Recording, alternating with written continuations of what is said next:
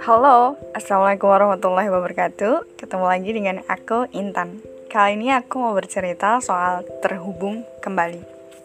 Jadi, ada seorang yang termenung di meja kerjanya.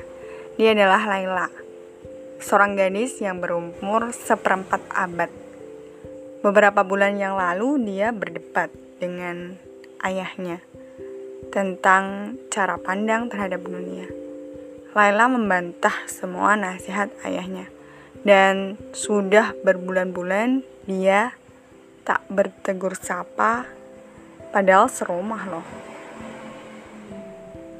Laila biasanya kalau pulang langsung ke kamar dan makan setelah ayahnya makan. Ayahnya mulai lupa dengan namanya dan seolah nama Laila sudah dihapus dari ingatan ayahnya. Tiga bulan berlalu dan Laila baru sadar tentang kesalahannya setelah mendengar ceramah dari YouTube-nya. Ada luka yang telah kugores begitu dalam di dada ayah. Gumam Laila. Laila terlihat sedikit kurus dan sakit-sakitan terlihat tidak fokus selama bekerja. Dia sering ditegur oleh atasannya karena sering melamun. Bagaimana aku memperbaiki kesalahanku yang begitu besar ini? Kata Laila dalam hati sambil menggelengkan kepalanya. Dia teringat tentang makanan yang disukai ayahnya dan berniat untuk membeli oleh-oleh untuk ayahnya. Sesampainya di rumah, Laila hanya menaruh makanan yang telah dibelinya di meja makan tanpa mengucap apa pun dan langsung masuk ke dalam kamarnya.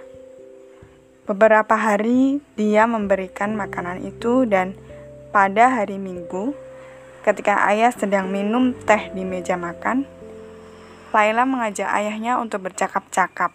Namun, percakapan itu hanya berlangsung sementara. Hanya sebentar doang dan ayah langsung pergi ke kamarnya. Alasannya sih ngantuk. Berminggu-minggu kemudian, ayah meminta Laila untuk memijitnya karena beliau habis panen, kecapean. Laila mencoba menawari untuk dipijit pakai tangan atau pakai kaki kayak gitu.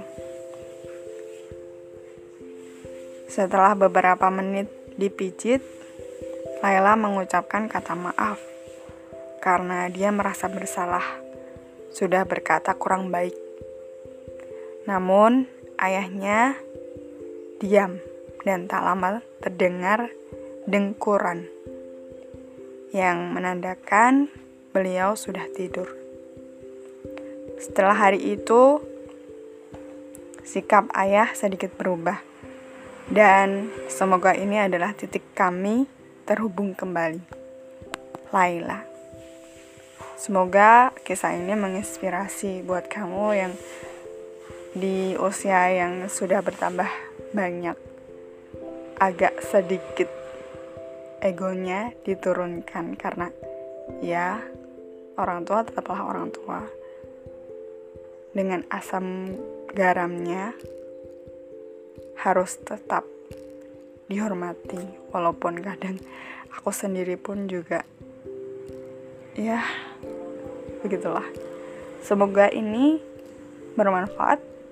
Wassalamualaikum warahmatullahi wabarakatuh